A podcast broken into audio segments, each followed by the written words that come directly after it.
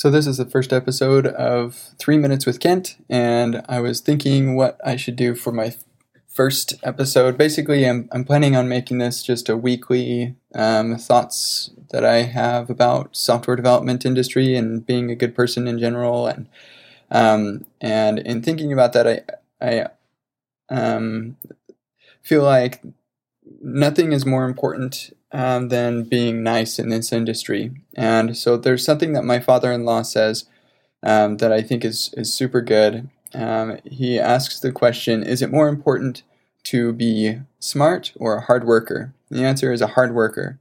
And then he asks: Is it more important to be a hard worker or to be nice? And the answer is to be nice. And I think that um, as important as it is to be smart um, or to be a hard worker, it's even uh, more vitally important that we are kind to each other and that we respect each other's opinions and we respect the fact that even though we live in this world together uh, and, and we have differing opinions based off our experiences, um, we should still respect each other's um, opinions and, and experiences. Um, and so uh, I, that's one thing that I think that we kind of lack in, in the industry and, and would really like to uh, see um, more of kindness in our industry. I came across a quote today um, that I think uh, is applicable, and I'm not exactly sure who to attribute this quote to. Um, it's just like one of those uh, inspirational quote messages, and I, I, searched around, but I couldn't find uh, an author. But basically, the uh, the quote is Assumption and lack of communication are the number one relationship killers. We all perceive differently.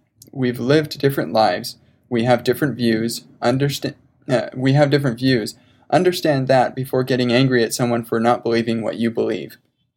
And I, I think that um, is really true. Um, and unfortunately, in our industry, we often uh, say, oh no, Angular is the best, or oh no, React is the bomb um, when in reality, um, we are all just different and we think differently. And so, yeah, maybe Angular is the best for you uh, and the way that you think um, and, and based off of your experiences, but React may be really good for me or Ember or Backbone, even. Like, it, we just have these different experiences.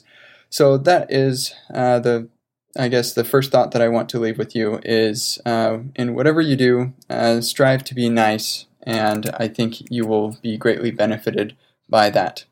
Thanks, and I hope you continue to listen um, each week as I just spout out thoughts and ideas to you. Bye bye.